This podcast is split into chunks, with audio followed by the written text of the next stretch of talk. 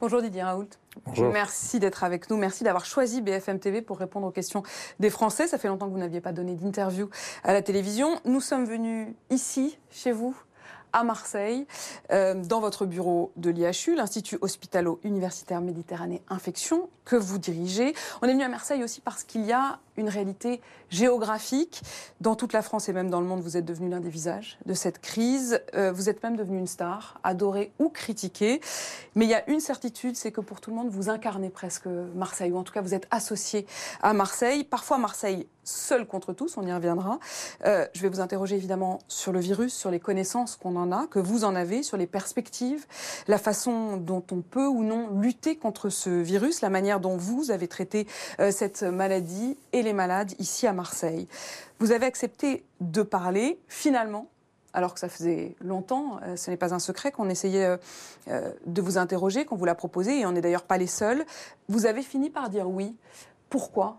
Est-ce que vous avez un, message? Est-ce qu'il y a quelque chose qui, vous tient à cœur en ce moment? Non, je, pense que si vous voulez, on, on connaît beaucoup plus de choses maintenant que ce qu'on en connaissait il y a quelques semaines. Que donc la plupart des questions que, vous posiez ou que les autres posaient étaient des questions de spéculation, d'opinion, et que je ne suis pas devin, je, je, suis un praticien, et que moi, je, ce que j'aime, c'est accumuler les données réelles, tangibles, pour pouvoir travailler et voir comment les choses fonctionnent. Ça ça m'intéresse pas de deviner ce qui pourrait se passer, euh, ça m'intéresse pas. Voilà. donc, euh, euh, je, je, pense qu'il était nécessaire pour moi de tenir les gens au courant de ce qu'on fait, parce que quand même c'est ce pays qui paye pour ma recherche, qui paye pour ce que je fais. Et donc c'est normal qu'ils soient tenus au courant. Euh, et donc euh, maintenant je pense que euh, sait beaucoup plus de choses, on comprend beaucoup plus de choses y compris un certain nombre de, de, points qui paraissent moins polémiques. On est arrivé à une espèce de délire polémique qui est complètement surréaliste. Il y a, il y a quelques semaines, si vous voulez, on a un peu sorti de ça. Les uns et les autres reprennent un peu raison, donc on peut peut-être en parler de manière. Mais c'est peut-être aussi pour ça que vous avez envie de parler. Est-ce que vous n'en avez pas assez de, de ces polémiques ou... Non, je, franchement, je m'en fiche. Mais alors, ça m'indiffère à un point qui est troublant. Vraiment? Ah oui, complètement. Bon, on va y revenir, mais vous n'avez jamais eu de doute pendant toute cette longue période? C'est pas la question. Il n'y a, a, pas un médecin qui qui n'ait pas de doute il n'y a pas un chercheur qui n'ait pas de doute, il n'y a pas un chercheur qui n'ait qui que des certitudes. C'est pas, pas raisonnable. Bien sûr que tout le monde a des doutes, tout le monde. Je suis sceptique. D'ailleurs, on me l'a beaucoup reproché. Je suis sceptique par nature parce que je suis un scientifique. Il n'y a pas de scientifique qui soit pas sceptique. Quand on cesse d'être sceptique, on a basculé dans la religion. On, arrête d'être un scientifique. Un scientifique est toujours prêt à remettre les choses en doute. Mais vous avez suscité des passions presque comme si c'était une religion. À un moment, il y a des choses qui ont besoin de changer. Il faut qu'il y ait quelqu'un qui les incarne. C'est moi qui, j'ai pas fait exprès. Si c'est moi qui l'incarne, vous n'avez pas fait exprès, mais ça, ça vous déplaît pas? Ni ça me plaît, ni ça me déplaît. C'est pas, c'est pas. Chacun cherche l'estime euh, où il veut. Moi, c'est pas là que je cherche l'estime. Je cherche l'estime de moi-même et je suis assez exigeant comme ça. Pas besoin des autres. Il y a une chose sur laquelle j'aimerais qu'on commence, c'est quand même la chloroquine, parce que c'est aussi, vous êtes hmm. associé à Marseille et à la chloroquine. Cette semaine, Édouard Philippe a lancé son plan de, déconfinement qui sera en fait extrêmement strict, assez, hmm. euh, assez peu déconfiné finalement. Ses mots exacts, c'est de dire on ne peut pas complètement déconfiner parce que, je le cite, trouver un traitement est aujourd'hui une hypothèse incertaine. Est-ce que le traitement existe, comme vous avez semblé le démontrer ici à Marseille ou est-ce que, comme le dit Édouard Philippe, le traitement n'existe pas ou c'est une hypothèse incertaine? Je ne sais pas, c'est trop joué sur les mots. Ce que, nous, on, a fait depuis le départ, si vous voulez, les choses étaient assez simples euh, initialement. Si vous voulez, euh, euh, ce virus, d'abord, avec les Chinois qui l'avaient. Donc les premiers tests qu'on avait sur ce virus, avec les Chinois qui les avaient. Les Chinois ont publié assez tôt, d'ailleurs, dans un, très bon journal, hein, en février, ont publié, écoutez, voilà, il y a, y a deux médicaments qu'on a testés qui marchent euh, in vitro, c'est-à-dire dans les cultures cellulaires. Euh, la chloroquine d'un côté, et d'autre part le Redemsivir, qui est un médicament qui n'est pas, qui est un médicament de Gilead, qui n'est pas manufacturé, qui n'est pas un médicament disponible. Et donc leur conclusion était de dire, bah, écoutez, on va commencer à traiter gens avec chloroquine parce que c'est disponible, c'est pas cher, et que finalement on peut traiter gens avec ça. Et donc peut-être un mois après, euh, les autorités chinoises, c'est-à-dire tout le groupe, y compris les représentants gouvernement, y compris le, médecin qui avait mené la lutte contre le SARS fait une déclaration en disant écoutez, on a nos essais sur une centaine de malades. Euh, la chloroquine donne des résultats cliniques, euh, radiologiques satisfaisants. Et euh, dans le deuxième temps, on dit réduit la durée du portage viral. Et donc, on recommande la chloroquine. Et donc, c'était très simple. Tout ça était, au point de vue, assez simple. donc, d'ailleurs, c'est le moment où moi j'ai dit écoutez, à mes étudiants d'ailleurs, que, mon, collaborateur filmait, écoutez, on, arrive à la fin de partie, on a un médicament qui marche. D'ailleurs, ce qui est vrai, d'ailleurs, si, vous regardez, regardez, vous voyez, au moment où je dis ça, c'est mmh. là. Mmh.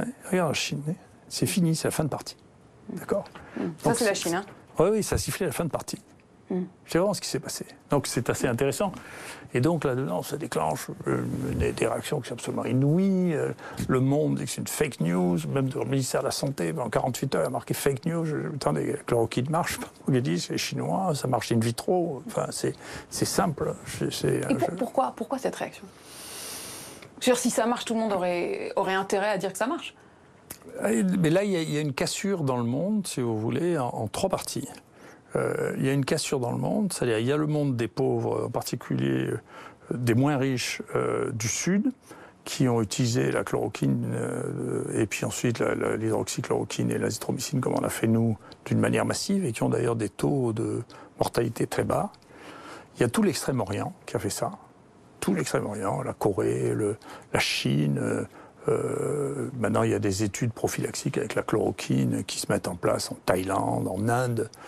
Euh, L'Inde a mis ça en, prophylaxie en tout le personnel de soins. Donc c'est des millions et des millions de gens ont été traités avec ça.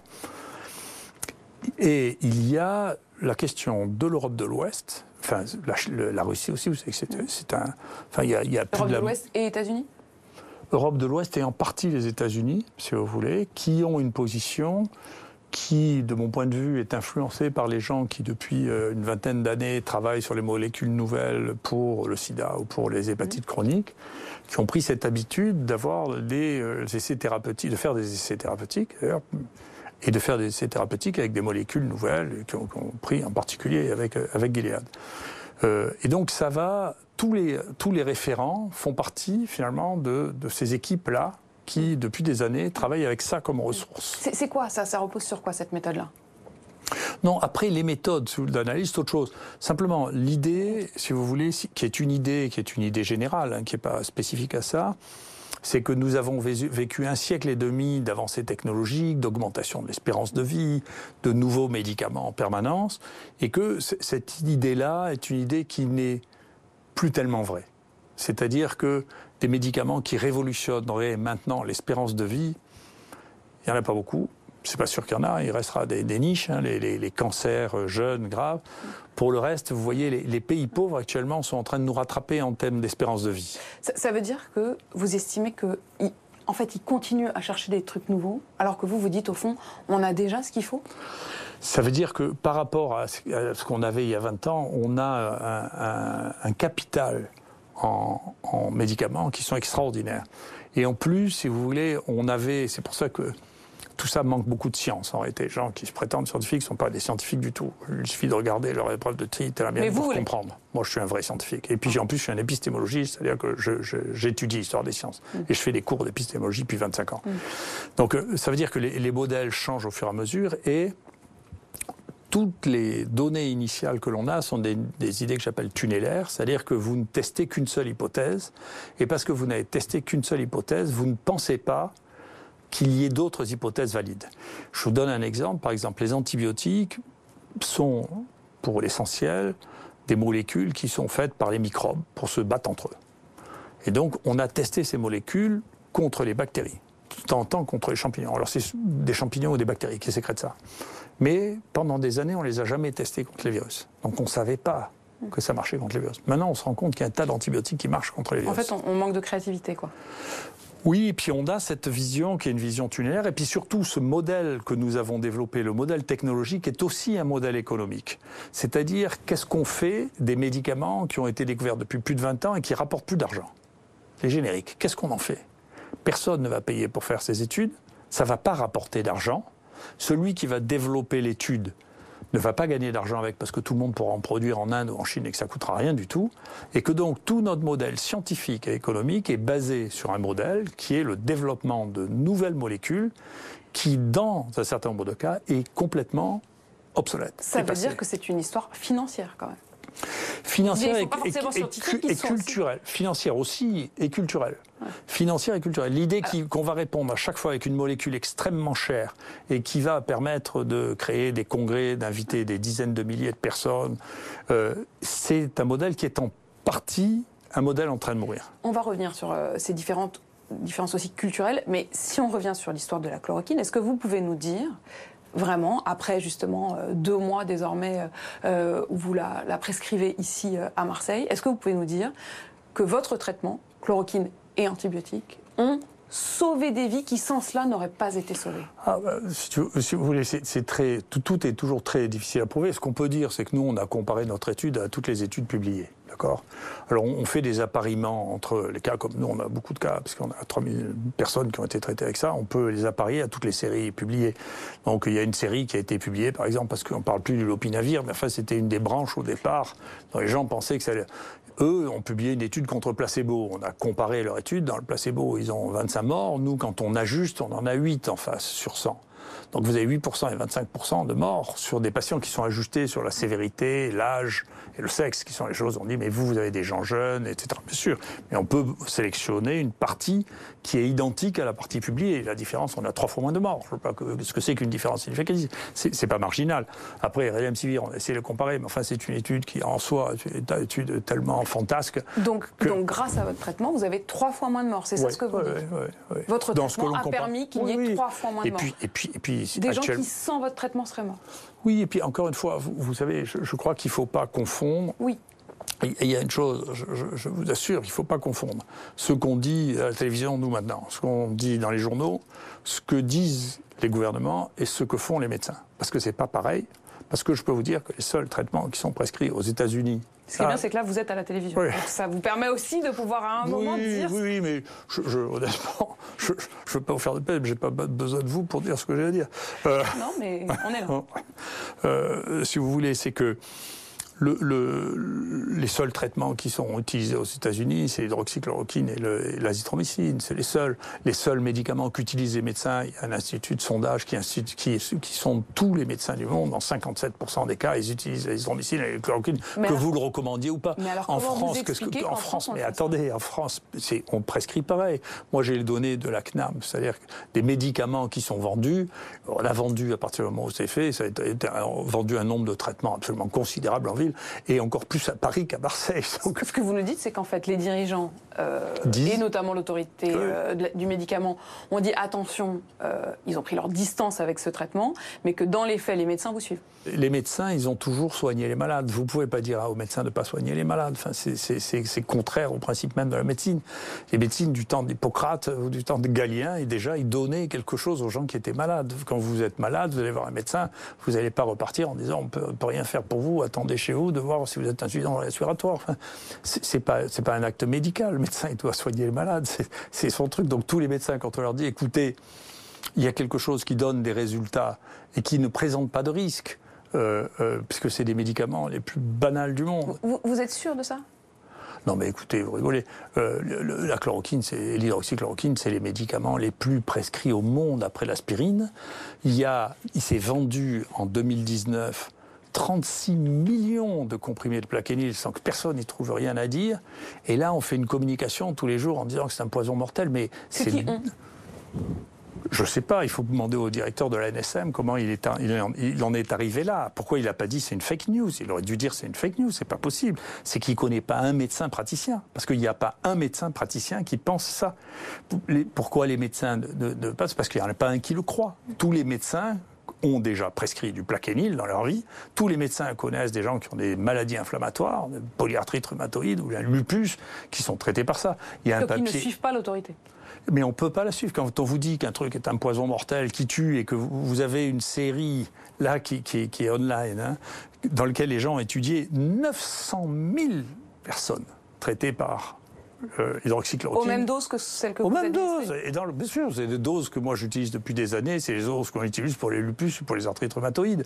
Donc, euh, et, et qu'ils ne voient aucun accident cardiaque sur 900 000 personnes. Non mais dites, c'est des études. Avant de refaire des études comme ça, il faudra en faire. Donc je sais plus ce que c'est la sécurité. Si ça, c'est pas sûr, alors on sait plus ce que c'est. Donc euh, tout ça n'est pas raisonnable. Après, si Ça vous met en colère, ça? Non, non, non, non, je, je- ça m'intéresse. Je pense qu'on est dans un changement du monde très important. On est un changement de modèle, c'est ce que je vous explique. C'est-à-dire que la course en avant technologique en disant les vieux médicaments sont moins bons que les nouveaux médicaments, qui est dans la pensée de beaucoup. Il y a des gens qui sont très euh, honnêtes, qui pensent ça très honnêtement, si vous voulez, que les nouveaux médicaments sont moins toxiques que les vieux médicaments, qui pensent ça. Mais c'est- c'est c'est une Ils opinion. Besoin d'une croissance euh, d'entreprise, d'une logique d'entreprise. Oui, on est dans une logique qui a été la logique de, de l'Europe et des États-Unis depuis le 19e siècle. C'est sa logique, c'est une course en avant technologique avec des brevets qui durent très peu de temps, qui veut dire que dès que euh, on a découvert, il y a aussi une réflexion à avoir sur la durée des brevets. Si les brevets ne durent que 20 ans, il faut trouver une nouvelle molécule pour Est-ce faire de que ça l'argent. met en danger la vie des gens? Est-ce que euh, ce que vous dé- démontrez euh, à l'instant sur euh, l'aspect presque économique d'une espèce de, course en avant vers des nouveaux brevets, euh, peut-être la question même du principe de précaution, est-ce que ça met en danger la vie? Ou est-ce que ça empêche de soigner? Je ne sais pas, le, principe de précaution dans cette, dans, cette analyse a une certaine logique, si vous voulez. J'aurais peut-être pas dit ça il y a dix ans. Maintenant, je pense ça. C'est-à-dire que on est dans une société où, en dehors des crises, si vous voulez, les gains à espérer en espérance de vie sont très faibles. Donc, euh, avant de changer quelque chose, il faut bien réfléchir parce que les bénéfices à espérer sont très faibles. Et donc, toute la question du risque, c'est une question du bénéfice. D'accord? Donc, si vous êtes dans une situation, ce qui est le cas, on est à une situation de plateau en termes d'espérance de vie, c'est plutôt les pauvres qui nous rattrapent, si vous voulez, euh, et bien sûr l'Extrême-Orient qui commence à avoir une espérance de vie un peu plus longue que la nôtre. Euh, dans cette situation-là, que vous disiez, écoutez, moi je suis dans le principe de précaution parce que pourquoi prendre des risques alors que j'attends pas de significatifs, je le comprends. Le problème des crises, c'est que c'est pas comme ça. Le problème dans les crises, c'est qu'il faut accepter de prendre un certain nombre de risques parce qu'il y a quelque chose de nouveau et qu'on ne sait pas le gérer. Et que donc, il y a une certaine incertitude au moment où on fait les choses qui est naturelle. Est-ce que ça veut dire que les pays euh, que vous décrivez euh, d'Europe euh, occidentale se sont embourgeoisés en quelque sorte? Surtout, ils sont morts plus que les autres, hein. beaucoup plus que les autres. Ah, vous regardez la mortalité par Covid dans les pays, c'est l'Europe de l'Ouest qui a le record du monde. Et il n'y a pas une question peut-être de géographie ou de, ou de température? Je ne crois pas, dans je ne sais pas quoi. C'est- spectaculaire, c'est la première fois que sont les, dans les pays les plus riches qu'on le, a la plus, grande- la plus forte mortalité quand même. hein. Et ça, c'est à cause du traitement? Pour l'instant, c'est surtout la cause de pas de traitement. C'est-à-dire, on est les seuls à pas avoir traité aussi. hein. Donc les autres, ils ont détecté, traité. hein. Donc nous, on a décidé qu'il fallait pas traiter à un bout d'un moment. Si vous voulez, c'est- tous ceux qui ont traité ont une mortalité inférieure à Mais l'autre. ce que vous nous dites est quand même très grave. Ça veut dire que euh, vous estimez qu'il y aurait beaucoup moins de morts aujourd'hui si on leur avait prescrit. Les 15 pays dans lesquels la mortalité est la plus forte, c'est que des, c'est que des pays euh, de l'Europe de l'Ouest et les États-Unis. Il n'y en a qu'un qui est au milieu pour des raisons qui, qui sont un peu complexes dans les 15, qui est l'Iran, dans lequel c'est contrôlé maintenant pour les mêmes raisons. Ils ont distribué la chloroquine comme des malades, ils ont contrôlé la maladie. Mais vous nous avez dit, je suis, je suis médecin, je veux traiter. Hmm. Euh, J'ai un malade devant moi, je veux le traiter. Ça vous, ça vous rend pas dingue de voir que euh, on a le traitement, enfin en tout cas à vos yeux, le traitement, il existe, il pourrait permettre moins de morts et on ne le fait pas? Euh, J'ai dit comment je traitais les gens. Euh, encore une fois, euh, euh, si, si, si, si vous ne réalisez pas qu'il y a 57% des médecins du monde qui utilisent ce traitement, que c'est le seul qui est utilisé aux États-Unis, euh, je- il paraît même, je ne sais pas si c'est sur votre télévision, là, que Agnès Buzyn a prescrit à un producteur de télévision. Donc c'est quand même que j'ai une influence sur la prescription qui, qui est notable. Quand même. Enfin, je ne sais pas si c'est vrai. Enfin, Ça vous devez vous en réjouir quand même, non? Oui, parce que ça veut dire, ce qui est compliqué, c'est que euh, je l'ai déjà vu, parce que j'ai fréquenté le ministère quand même. Dans ma vie, il y a une, une espèce de déconnexion obligatoire qui se fait entre le cœur de métier que l'on a et les fonctions qu'on occupe. Et donc le fait, je suis content pour elle qu'elle soit restée un médecin. Parce que face à un malade qui vous dit, écoutez, je suis malade, qu'est-ce que je fais? Si vous voulez, de redevenir un médecin et de ne pas le traiter en ministre, mais en médecin, c'est bien. Vous aviez des doutes, visiblement. Le message que vous passez, c'est c'est qu'un pas- médecin qui devient ministre, il perd le, Il perd, le cœur, il perd l'intuition, il perd, et il passe du mauvais côté, quoi. Oui, et puis, si vous voulez, moi, j'ai vu ça, l'environnement des, ministres qui sont là euh, est euh, terriblement influent. C'est terriblement influent. Et donc, quand vous répète les choses du jour au lendemain, vous savez bien comment ça part. On leur passe des notes, ils lisent des notes qu'on leur a préparées, ils n'ont plus le temps de travailler par eux-mêmes. Donc, c'est les gens qui sont autour. Donc, euh, le, ministre, c'est le porte-parole de gens qui sont autour de lui, entre ses directeurs et puis son cabinet. Et donc, si vous voulez. Olivier Véran, il est médecin aussi. Est-ce qu'il l'est encore à vos yeux? Ah, Je ne sais pas. Encore une fois, lui, je pense qu'il est. Je vois pas euh, difficilement comment il pourrait être une exception totale, si vous voulez. Il, faut... il est prisonnier de ça pour vous? Oui, ceux qui arrivent à, échapper, mon point de vue, ça, c'est les vrais politiques. Les vrais politiques sont plus robustes. C'est quoi des vrais politiques et des faux oh, C'est les gens qui ont fait la politique pendant 20 ans. Si vous voulez, ils se font moins, moins promener que. Vous trouvez que l'ancien monde a du bon l'expérience. Moi, je suis un vrai écologiste. cest que je pense que les écosystèmes sont complexes et qu'il faut de tout. Euh, donc, il faut des jeunes, il faut des vieux. On ne peut pas dire bah, qu'on va tuer tous les vieux. Enfin, je suis contre, de plus en plus, d'ailleurs. Mais vous ne pouvez pas dire, attendez, tous ces jeunes ne comprennent rien. Vous dites aux médecins, n'écoutez pas forcément les décisions qui sont prises euh, dans les bureaux et continuez à prescrire. Non, non, je ne peux pas dire ça parce que je tomberai sous le coup de la loi. Je n'ai pas le droit de dire ça. D'accord, mais vous le pensez, mais vous ne le direz pas. Non, non, non. Moi, ce que je peux dire, je peux dire ce que je fais, j'ai bien le droit de le dire. Euh, j'ai le droit de m'exprimer scientifiquement parce que ça, on est protégé depuis le Moyen Âge. Euh, les universitaires dans une liberté de parole qui est protégée, qui est, qui est, inscrite dans la Constitution. Personne ne peut toucher ça. Hein. C'est inscrit dans la Constitution, la liberté de parole des universitaires. Euh, euh, et donc, bien entendu, comme universitaire, je peux, droit, je peux dire un peu ce que je veux, y compris sur les bêtises. Il y a beaucoup de gens qui en disent des bêtises. Hein. Vous avez le sentiment d'en avoir dit beaucoup, des bêtises? Non, non, non. Je, parfois, j'ai analysé les choses trop rapidement, comme tout le monde. Hein, mais, avoir dit au début que peut-être ça ne serait pas très important comme euh, épidémie, avoir dit que ça ne tuerait pas tant que ça. Vous, vous, savez, il y a une chose que j'ai toujours dit, toujours, toujours, toujours, c'est je ne prédis jamais rien. Vous avez quand même dit que ça serait peut-être une grippette. Oh, j'ai jamais employé le mot grippette, y compris quand les gens ont voulu me, le faire utiliser, je leur fais fait barrer parce que c'est pas un mot que j'emploie. Donc c'est pas quelque chose qui existe.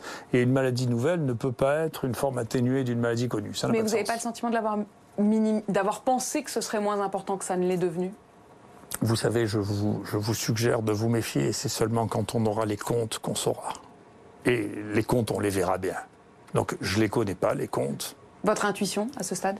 Je ne fais pas part de mes intuitions. Mes intuitions sont pour moi, c'est ce qui me dirige. alors non, non, non, on verra bien, on verra bien, on, verra bien. Mais quand on vous écoute, on a le sentiment que vous êtes assez serein. Euh, euh, oui, vous êtes assez serein. Oui, c'est ma nature. Est-ce que, est-ce qu'on en a trop fait sur ce, sur ce coronavirus? Est-ce qu'on a, excessivement surjoué la gravité? Ah, euh, En tout cas, pour les chiffres qu'on a, sûrement, quand, quand vous voyez honnêtement qu'en Chine, je sais pas, à la fin, combien ils ont eu 5000 morts, si vous voulez, sur la population chinoise dans, dans l'année. Vous les croyez? Ah oui, mais enfin, je vous ai pas honte de poser ça comme question. Non, mais c'est une question qui s'est posée, y compris au, sommet de l'État. Euh, on a entendu Emmanuel Macron qui, a, qui s'est demandé, qui a dit qu'on ne savait pas forcément tout. Non, mais on ne sait pas tout. Moi, je ne crois pas qu'ils mentent plus que les Français. Hein. Je pense Parce que, les Français, ils mentent? Tout le monde ment, mais plus ou moins. tout, le monde ment. Enfin, donc moi, je ne sais pas si les Chinois, les politiques chinois mentent plus que les autres, j'en sais rien du tout. Je n'ai pas de raison de le croire. Si vous voulez, moi, j'ai été impressionné quand je suis allé en 2005 euh, en Chine. Moi, j'ai été impressionné par l'organisation et la stratégie chinoise. L'IHU, qui est, qui, ça m'a relancé pour la construction de l'IHU que j'avais proposé au ministre en, 2003. Ça m'a relancé parce que j'ai eu le sentiment d'être sous-développé à côté de la Chine. Et l'IHU, ça représente euh, à peu près 10% de l'hôpital de Shanghai est moins bien équipé que c'était en 2005. D'accord? Donc on a beaucoup, beaucoup, beaucoup de retard sur ce qui est en train de passer en Extrême-Orient. Et qu'est-ce que vous avez pensé de ces, euh, ces, théories qui ont été développées il y a quelques semaines, que le virus il aurait pu être créé dans un laboratoire chinois ou qu'il se serait échappé d'un laboratoire chinois? C'est plausible? Écoutez, moi, à mon stage, je ne crois pas. Enfin, je, après, encore une fois, je vous dis, je suis un renégat. Si on me prouve que c'est vrai, mon Dieu, je changerai d'avis, ce ne sera pas la première fois. Mais franchement, ça, me paraît très, très invraisemblable. Pourquoi vous êtes un renégat? Parce que, si vous voulez, on ne peut pas faire de science sans se rendre compte que euh, les, choses et les hypothèses, y compris des choses qu'on a enseignées, euh, sont fausses. On, se rend compte que c'est pas vrai dix ans plus tôt, qu'on disait des bêtises, qu'il y avait toute une partie du monde qu'on connaissait pas, sur lequel on avait fait des déductions et qui n'étaient pas vraies. Voilà, c'est la nature. Et donc moi, j'ai enseigné des choses dont maintenant je sais pertinemment qu'elles sont fausses. Moi, je commence mes cours en maladie infectieuse en disant écoutez, ce que je vous dis est pas vrai. Je sais déjà que c'est pas vrai, et de toute manière, le temps dira que c'est pas vrai, mais il faut bien que je simplifie les choses pour pouvoir commencer. Après, une fois que vous aurez appris les choses simples, vous apprendrez que c'est pas vrai. Mais il faut commencer par des choses simples. Sauf que, professeur Raoult, il y a beaucoup de gens qui ont cru en vous, sur certains points, notamment sur le fait de pouvoir sauver des vies. Est-ce que vous n'avez pas le sentiment, parfois, de leur avoir un peu vendu du rêve?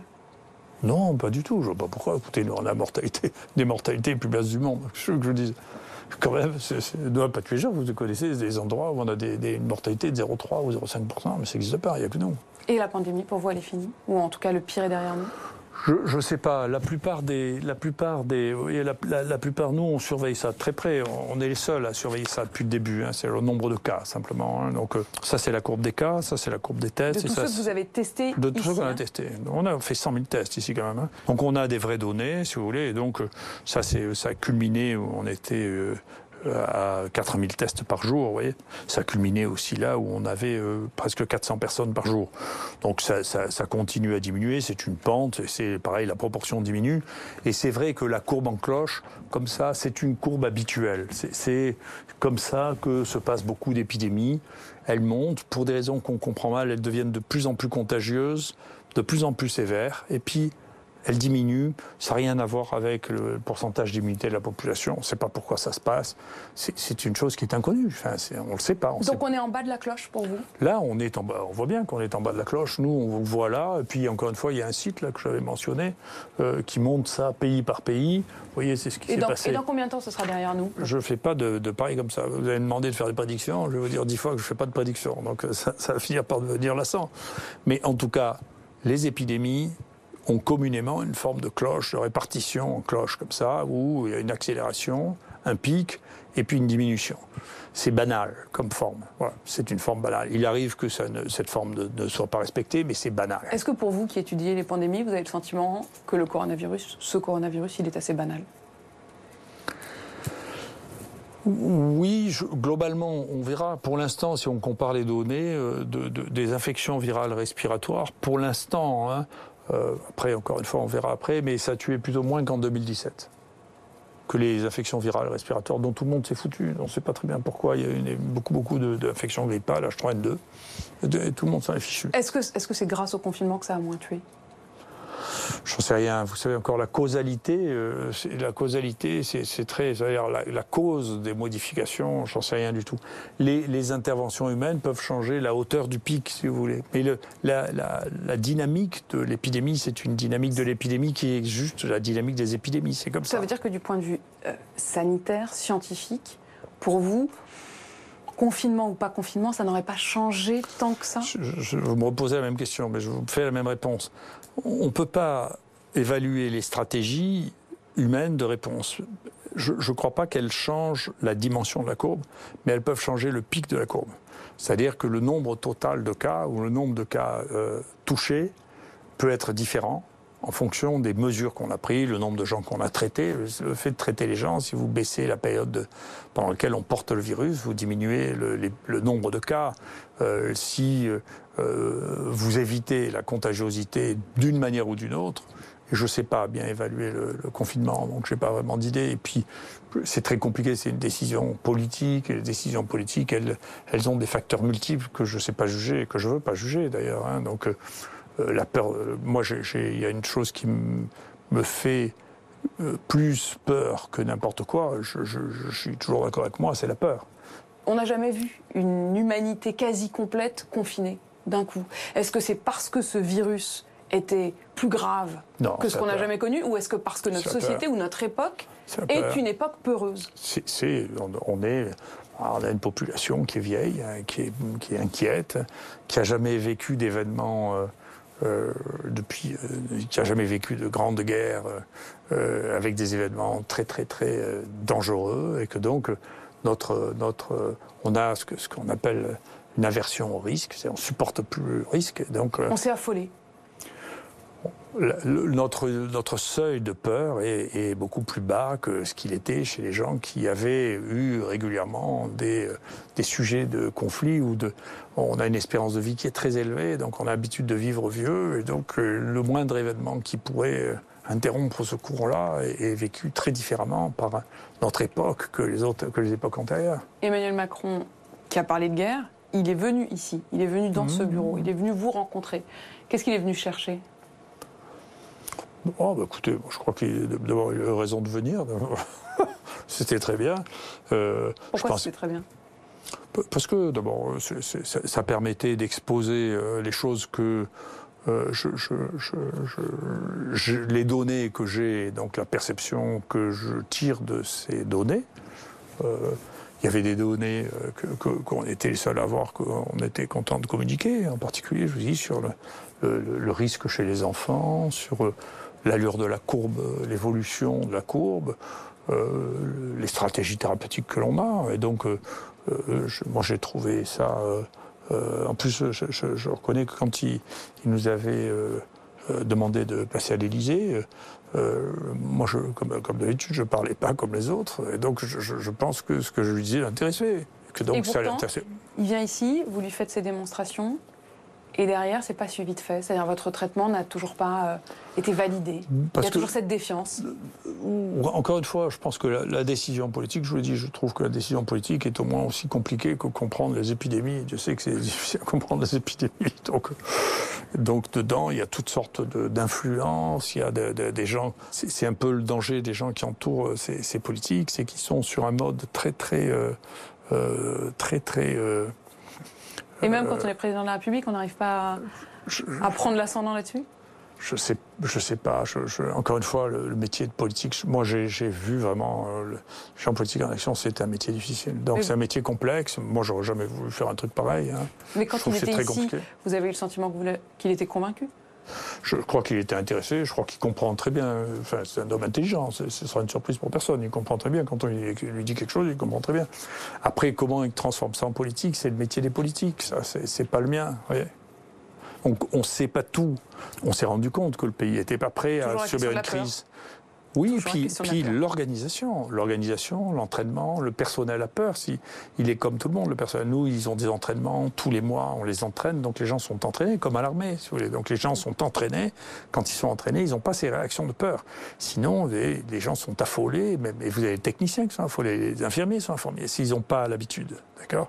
Là, on vient de faire pour le personnel de soins, on vient de les tester pour regarder s'ils avaient des anticorps et on leur a montré qu'ils n'avaient pas plus d'anticorps que toute la population environnante, en dépit du fait qu'ils ont vu défiler 5000 personnes qui avaient le coronavirus. Donc on les a bien gérés. On a géré leurs risques. Ce que vous nous dites, c'est que dans ce bâtiment où vous êtes en contact en permanent avec des malades, parce que vous les testez, parce que vous les traitez, le personnel soignant, pourtant, n'a pas contracté la maladie davantage mmh. que le reste de la population. Oui, bien sûr. Bien sûr. Et non seulement sur les tests qu'on a fait au fur et à mesure, hein, de, pour regarder par, par PCR s'il y a le virus, mais maintenant, il y a des techniques sérologiques qui fonctionnent, et on a testé pour regarder s'il y a des anticorps. Et donc, la, la, ce qu'on appelle la séroprévalence, la présence d'anticorps chez les gens, elle est de 3%. Comment vous l'expliquez? C'est que d'abord c'est pas c'est pas d'une contagiosité extrême d'une part et que d'autre part les mesures de sécurité qu'on a prises ici étaient efficaces et qu'on sait nous traiter les maladies contagieuses on sait le faire. Vous nous dites que le coronavirus n'est pas d'une contagiosité extrême je reprends vos mots. Oui oui tout à fait. Mais de manière vous voyez bien si, à la fin. Mais alors pourquoi on en fait pourquoi on en fait tout cela? Non, mais j'en sais rien, il faut demander aux sociologues. On est une société qui, avant, elle était au bord de la crise de nerfs, maintenant, elle est en pleine crise de nerfs. Moi, j'ai passé mon temps à dire la société est au bord de la crise de nerfs, maintenant, elle est passée de l'autre côté du bord, elle est en pleine crise de nerfs. Vous voyez bien. En pleine crise de nerfs. On est plus en pleine crise de nerfs qu'en crise épidémique? Non, mais honnêtement, si, un jour euh, on se met à réfléchir sur l'histoire de l'hydroxychloroquine, qui est quand même l'histoire la plus fantasque que j'ai entendue en médecine de ma vie. D'accord C'est-à-dire un médicament qui existe depuis 80 ans, qui a été prescrit euh, peut-être à un tiers de la population du monde, qui en France est vendu à 36 millions de pilules par an, et d'un coup, il y a toutes les autorités qui commencent à dire que c'est un truc épouvantable, criminel, qu'on va mourir tous d'arythmie cardiaque parce qu'on prend ce truc. C'est le truc le plus fantasque que j'ai jamais vu. J'ai jamais entendu parler d'un truc aussi fantasque que ça. C'est inouï. Inouï. C'est incroyable. Comment on, a pu croire et comment même on a pu véhiculer cette histoire? Comment se fait-il que personne soit tourné vers son médecin généraliste en disant c'est vrai que ce truc c'est un poison terrible Enfin, tout le monde a prescrit ça. comment, comment il est possible de faire une crise de nerfs de cette nature-là Et bien qu'on est dans la crise de nerfs? On, ne peut plus. Moi, je l'ai vu. Hein, j'ai un de mes amis euh, qui était venu pour nous aider et qui, qui a fait une bouffée délirante de peur. De peur? De peur. Mais comment vous l'expliquez que tout d'un coup on a dit stop Il faut lire la littérature, vous savez, il faut lire la littérature de la guerre.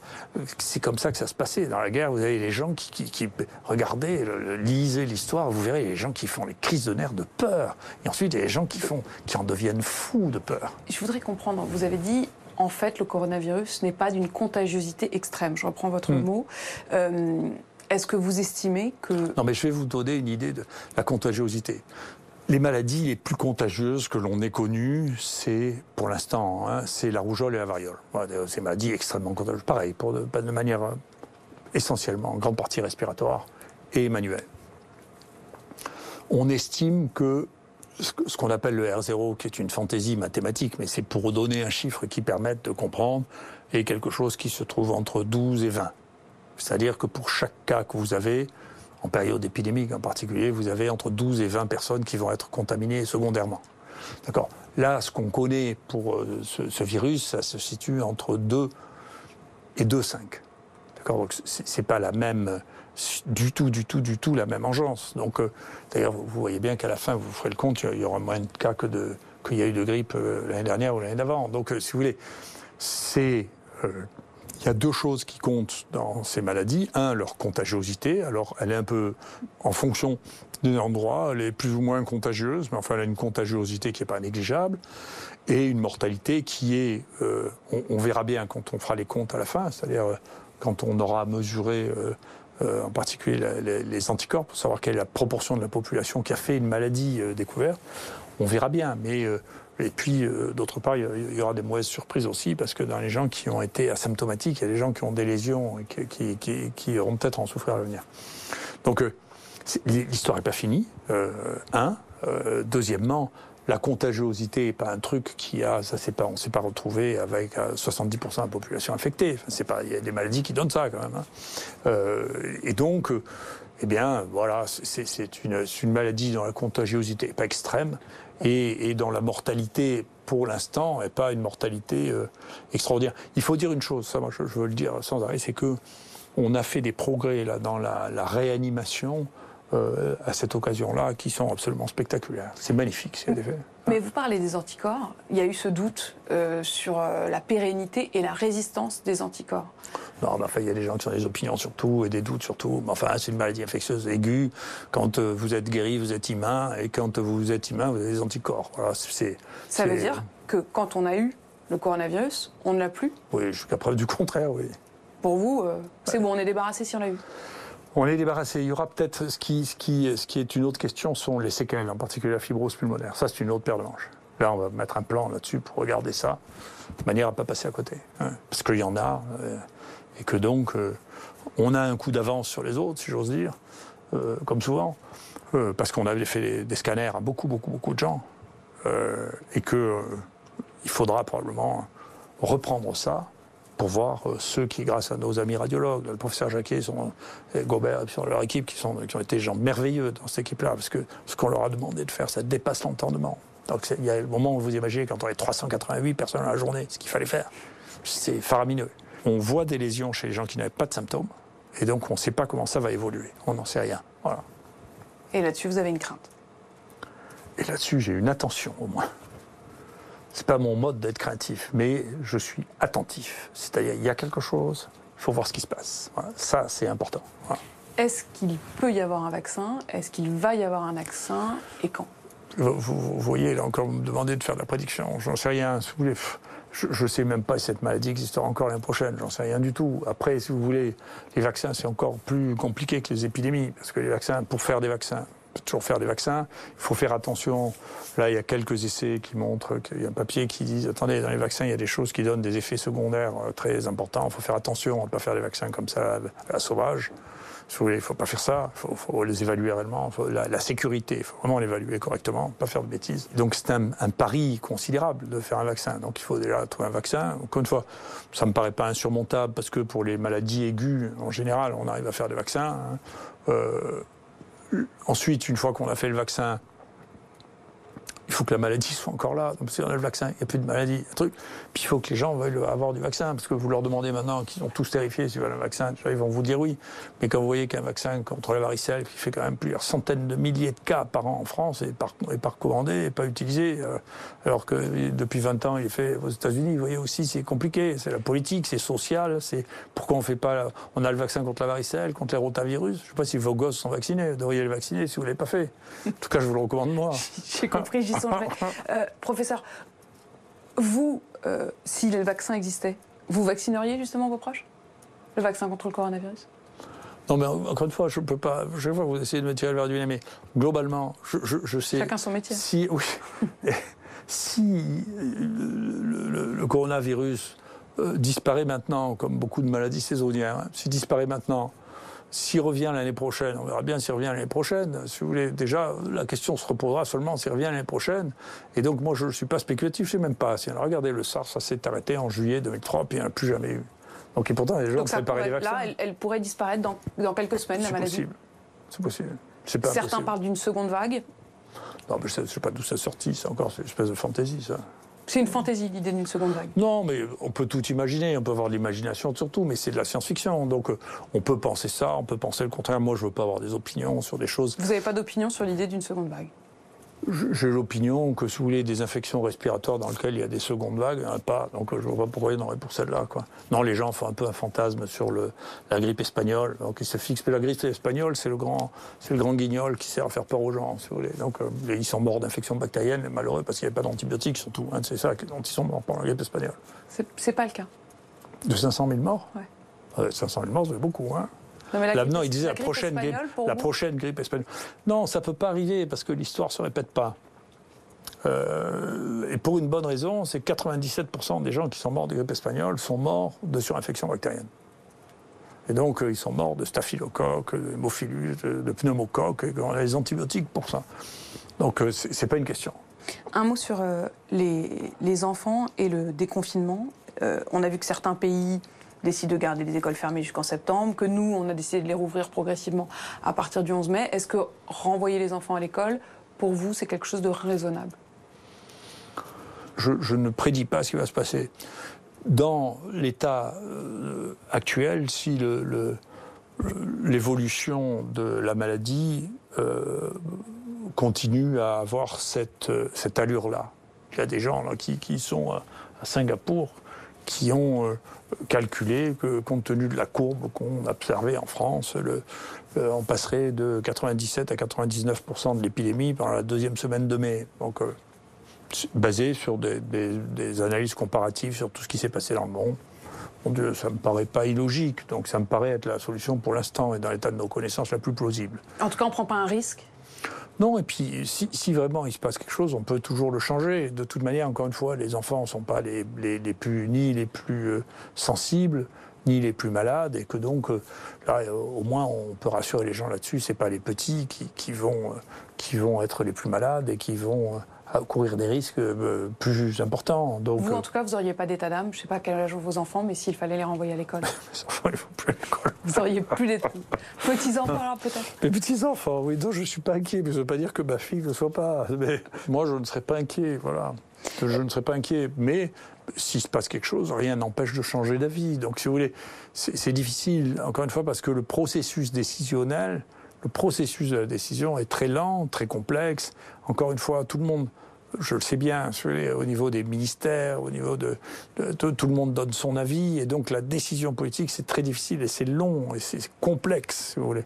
Et donc on a l'impression que c'est quand, vous avez cet énorme porte-avions, c'est le cas de le dire, voyez, a pris une direction pour lui faire changer de direction, c'est compliqué. Pourtant c'est assez simple dans notre situation. Sur les enfants, il y a une alerte qui a été lancée en Grande-Bretagne et en Île-de-France. Un petit nombre d'enfants, une vingtaine en région parisienne, entre 2 et 10 ans, qui présentent des syndromes graves, des douleurs abdominale aiguë, des troubles gastro-intestinaux, une inflammation cardiaque qui ressemble à une myocardite. Ça pourrait être ça pourrait être, dit notamment les autorisations, les autorités de santé euh, Grande-Bretagne, une complication du coronavirus. Est-ce que il faut prendre ce genre d'alerte au sérieux? Si vous voulez, les alertes, c'est les alertes, hein, c'est votre truc, c'est pas le mien. Hein. Euh, globalement, les myocardites, euh, qui sont des inflammations du cœur, sont euh, des euh, complications qu'on observe dans les maladies virales en général. Elles sont plus fréquentes dans ce qu'ont rapporté les Chinois que ce que nous avons vu nous. On a vu très très peu de myocardite. c'est une, une, des causes de complications des infections virales respiratoires. Tous Mais chez les petits enfants chez tout, le monde. dans les grippes, ça, tue, euh, les myocardites tuent dans les grippes. Hein. N'oubliez pas, pour l'instant, la grippe a tué beaucoup plus d'enfants que ce que a tué le coronavirus. Hein. Donc la, grippe tue. Mais c'est vrai qu'il y a des myocardites.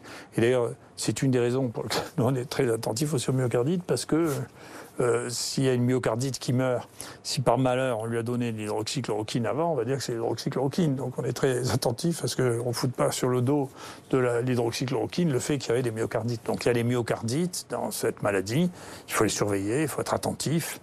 Les myocardites, il y a des gens qui meurent de myocardite. Euh, je voudrais quand même vous entendre sur cette étude américaine qui avait été dévoilée le 21 avril dernier, qui affirmait avoir traité différemment trois groupes de malades et que celui traité à l'hydroxychloroquine euh, serait davantage, aurait davantage eu de mortalité que d'autres. Le ministre de la Santé, Olivier Véran, s'est appuyé sur cette, étude, l'a cité dans mm. l'hémicycle. Et vous, vous dites euh, que cette étude, c'est des fake news, que c'est de la chasse aux sorcières. Comment on s'y retrouve? Qui, qui, croire? Moi, je, si vous voulez, je ne discute pas euh, avec les uns et les autres. La place publique, moi, je sais lire. Si vous voulez, j'ai fait une étude métagénomique. Il ne sait pas lire le ministre de la Santé? Pas ça, c'est pas son métier. Mais vous entendez pas les critiques de, de pour le coup, l'étude américaine, elle a été faite par des médecins. Est-ce que vous entendez Non, mais c'est pas, pour l'instant, c'est pas une étude publiée, c'est un préprint qui est moderne, ce que nous on utilise aussi, c'est-à-dire que vous balancez sur un site une étude qui n'a été évaluée par personne. Et ensuite, vous avez les commentaires sur cette étude. Donc, euh, si, si vous étiez une scientifique, vous regarderez, on a fait un commentaire, nous, extrêmement sévère sur cette étude. Ça n'est pas du tout une étude qui a été faite, c'est une, là aussi, c'est une évolution technique c'est de la saisie de données. Ce n'est pas des médecins qui ont prescrit ça.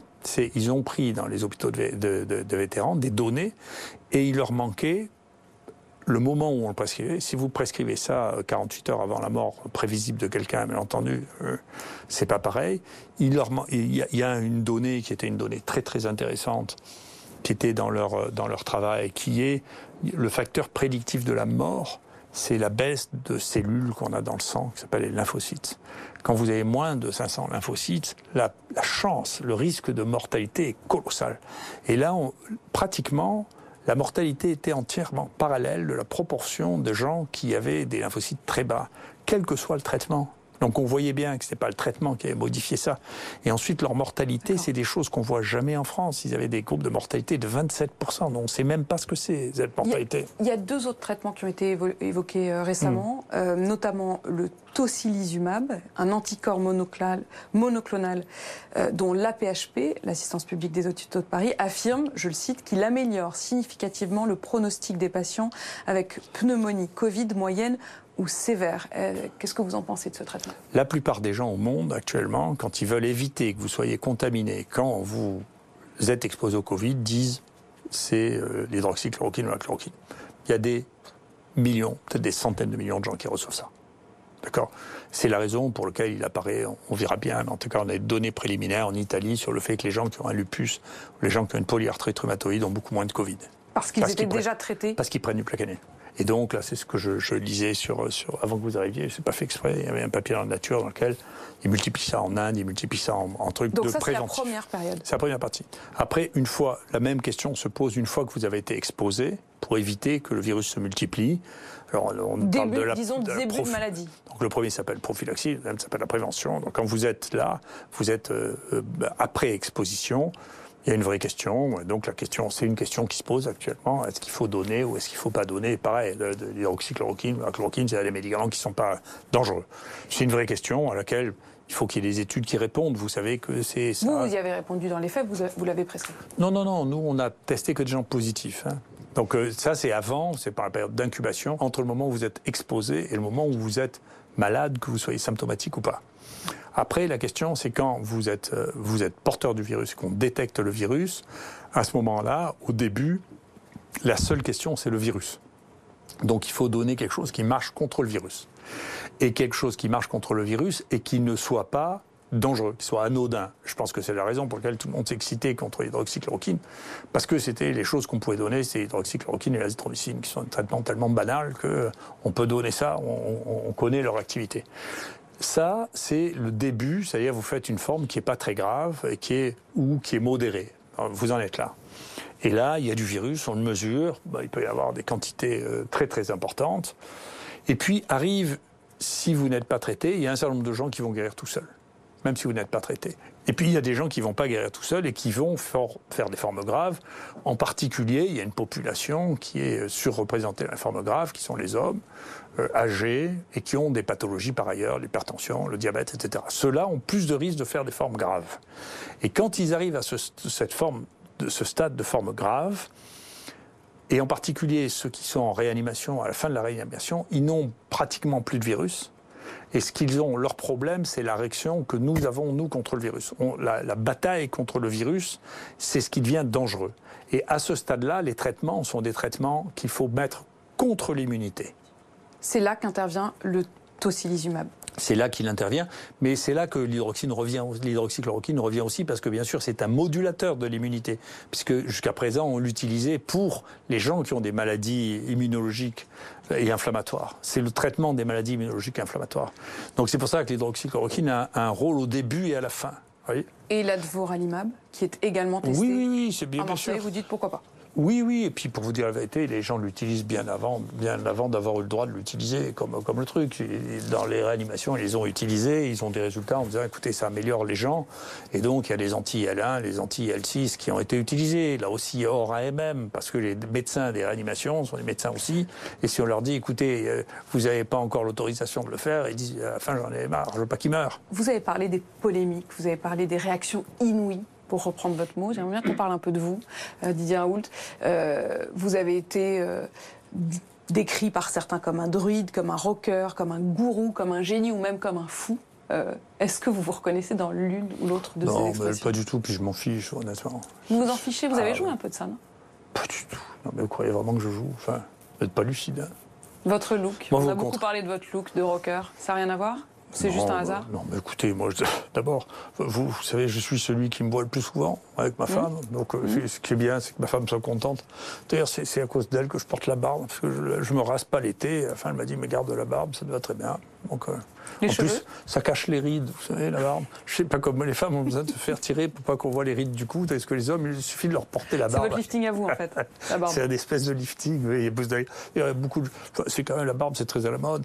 Je, je, je, je suis êtes pas à la trop mode, finalement, en fait. Oui, je fais pas exprès, hein. mais euh, en tout cas voilà, quant aux cheveux longs, écoutez, mon père portait déjà, il était général, ça n'empâtait pas au même âge que moi, il a les cheveux longs, c'est comme ça, j'en vais chercher midi à 14h, puis je, je- ce que- qu'on pense de moi, si vous je m'en fous, moi j'ai pas de Ce problème qu'on avec pense de vous, mais votre père, quoi, mon père. qu'est-ce qu'il penserait de vous? Oh, écoutez, on serait d'accord. On serait d'accord. Il a pris beaucoup de risques, bien plus que moi. Mes ancêtres ont pris des risques colossaux pendant la guerre, des risques inouïs. Donc, euh, je- même les, les gens qui ont le sentiment que je prenne des risques, je trouve que c'est un peu ridicule par rapport aux risques qu'ont eu ma famille. Au contraire, j'avais un peu honte de ne pas avoir pris de risques comme ça. Je, je trouve que c'est pas mal. Vous vous êtes rattrapé, là? Oui, j'ai pas eu le sentiment. C'est plus les gens de l'extérieur qui ont l'impression que je, je- je mène une vie très risquée. Moi, je ne le sens pas comme ça. Voilà. Votre bague, on la voit pas, là, vous êtes caché, mais... On a beaucoup parlé de votre bague tête de mort qu'on voit sur toutes les images de vous. Oui, mais écoutez, là aussi, vous savez, c'est la, tête de mort, c'est le, le, le, symbole de la vanité de la vie, de, le fait qu'on n'est que des hommes et qu'on meurt à la fin. Voilà, c'est la lucidité, c'est le principe de la lucidité, la tête de mort. Mais vous accepteriez les honneurs? La Légion d'honneur, par exemple? Ah oui, bien sûr. Bien sûr, je l'ai. D'ailleurs, je, je, suis la quatrième génération d'officiers de la Légion d'honneur. Je suis très fier. Ça, c'est une fierté quand même. Oui, ben je, moi je, m'inscris euh, dans mon pays. Il est très, de temps en temps, il est étrange, mais j'adore mon pays. Je, suis très content d'être ici. Je connais ces bizarreries. J'ai pas de problème avec mon pays. Si j'avais dû émigrer, j'aurais émigré depuis bien longtemps. Il y avait un autre honneur, le comité scientifique. Vous y avez été nommé. Vous l'avez quitté. Pourquoi? Écoutez, c'était pas mon écosystème, je peux pas vous dire plus, mais pas du tout. Voilà, donc j'étais pas à l'aise avec euh, les gens qui étaient là. Oui, mais après c'est un peu facile de dire qu'on est seul contre tous, si on va pas avec les autres. Mais je suis pas du tout seul contre tous, mais vous rêvez. C'est un truc là, vous me prenez pour Robin des Bois, mais vous rêvez. Enfin, je suis pas seul contre tous. Encore une fois, vous voulez qu'il y ait plus de ça. Il y, a, plus de la moitié des médecins qui sont euh, trucs. Si vous demandez à la population s'ils sont, euh, sont contre moi, vous rêvez. Enfin, je pense que vous n'êtes pas lucide. Donc je vous parle pas de la population là, mais simplement ce que vous disiez par rapport aux autorités.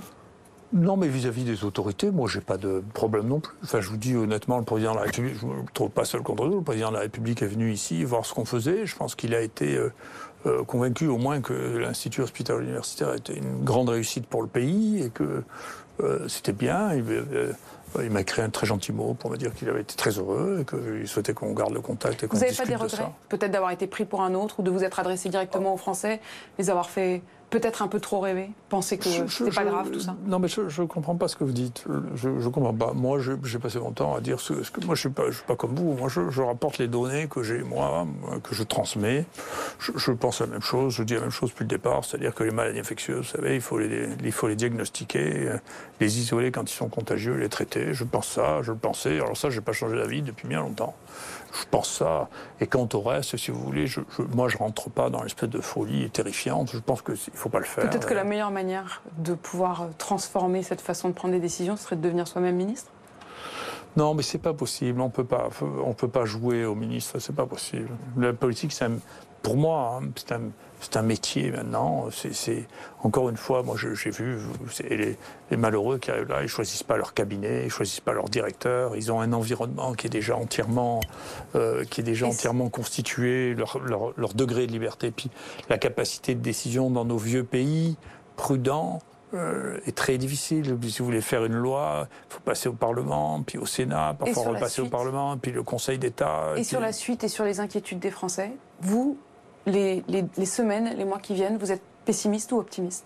En principe, les épidémies, la plupart des épidémies ont une forme en cloche, qu'on a l'air d'être à la fin de la cloche, ça ressemble à ça, et que donc pour la contagiosité de cette maladie, euh, on a l'impression que les choses sont en train de se calmer comme on pouvait penser, c'était une des hypothèses vraisemblables, euh, qu'elles se calmeraient au printemps, parce que ça arrive assez souvent quand même. Euh, et la, deuxième chose, c'est plus effectivement, je suis plus attentif, moins aux, histoires ponctuelles que vous racontez, que euh, de savoir s'il va y avoir des séquelles de cette infection. Et ça, on le sait mal, on ne le sait pas, c'est une maladie nouvelle et qu'on ne connaît pas encore cet aspect-là. Est-ce qu'il y a un aspect que l'on ne connaît pas de séquelles après cet épisode immunitaire? Vous voyez, il y a une phase avant, puis il y a une phase virale, et puis il y a une phase virus et immunité, puis il y a une phase immunité et plus de virus. Qu'est-ce qu'il y a après ça? Ça, c'est une question qui, pour l'instant, n'est pas claire dans mon esprit. Hein. Merci On n'en est pas là. Merci Didier Raoult de nous avoir reçus dans votre bureau ici à Marseille. Très bien.